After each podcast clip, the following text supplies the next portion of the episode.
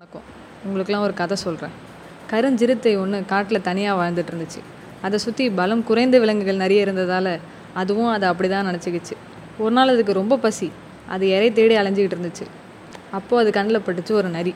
நிறைய பார்த்தோன்னே சாப்பிட்ணுன்னு ஆசை இருந்துச்சு. ஆனாலும் ஒரு தயக்கம். இதை புதருக்குள்ளேருந்து குள்ளநரி பார்த்துட்டு இருந்துச்சு. குள்ளநரினாலே ரொம்ப தந்திரமானதுங்க. சிறுத்தையை பார்த்தும் பார்க்காத மாதிரி ஆஹா என்ன இருந்தாலும் சிறுத்தை கறி மாதிரி வருமா? அப்படின்னு சொன்னிச்சு நரி.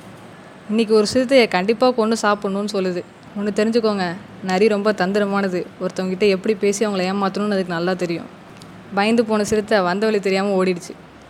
நடந்த இந்த எல்லாத்தையும் மேலேருந்து ஒரு குரங்கு பார்த்துட்டு இருந்துச்சு. இந்த நரியை நம்ம எப்படியாவது மாட்டி விடணும்னு அந்த குரங்கு நினச்சிது. போய் அந்த சிறுத்தைக்கிட்ட போய் குரங்கு குரங்கு பேசுது. குரங்கு சிறுத்தைக்கு போய் தன்னம்பிக்கை கொடுக்குது. நரி சொல்கிறதெல்லாம் அதெல்லாம் பண்ண முடியாது. அது உன்கிட்ட போய் சொல்லுது. உன்னால் முடியும். நீ போய் அதை சாப்பிட்லான்னு சொல்லுது. ரொம்ப கஷ்டப்பட்டு சிறுத்தைக்கு மோட்டிவேஷன் கொடுத்து அதை கூட்டிகிட்டு வருது குரங்கு. நரிக்கு என்ன நடந்துச்சுன்னு புரிஞ்சிருச்சு. ஏன்னா நான் ஆல்ரெடி சொன்னல அது தந்திரமானது. அதால் ஓட முடியல. ஓடினா மாட்டிக்கும். அதனால் என்ன பண்ணுது? இன்னொரு தந்திரம் பண்ணுது.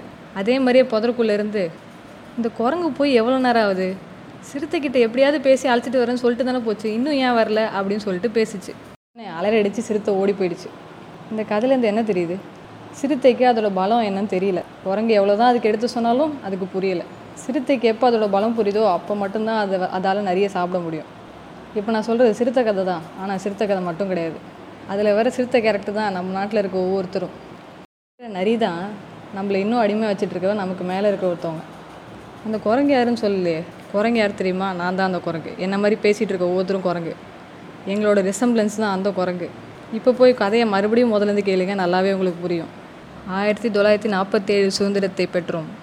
ஆனால் அடிமை எண்ணத்திலிருந்து மீண்டு வர முடியாமல் தவித்து அடிமைப்பட்டே கிடக்கின்றோம்.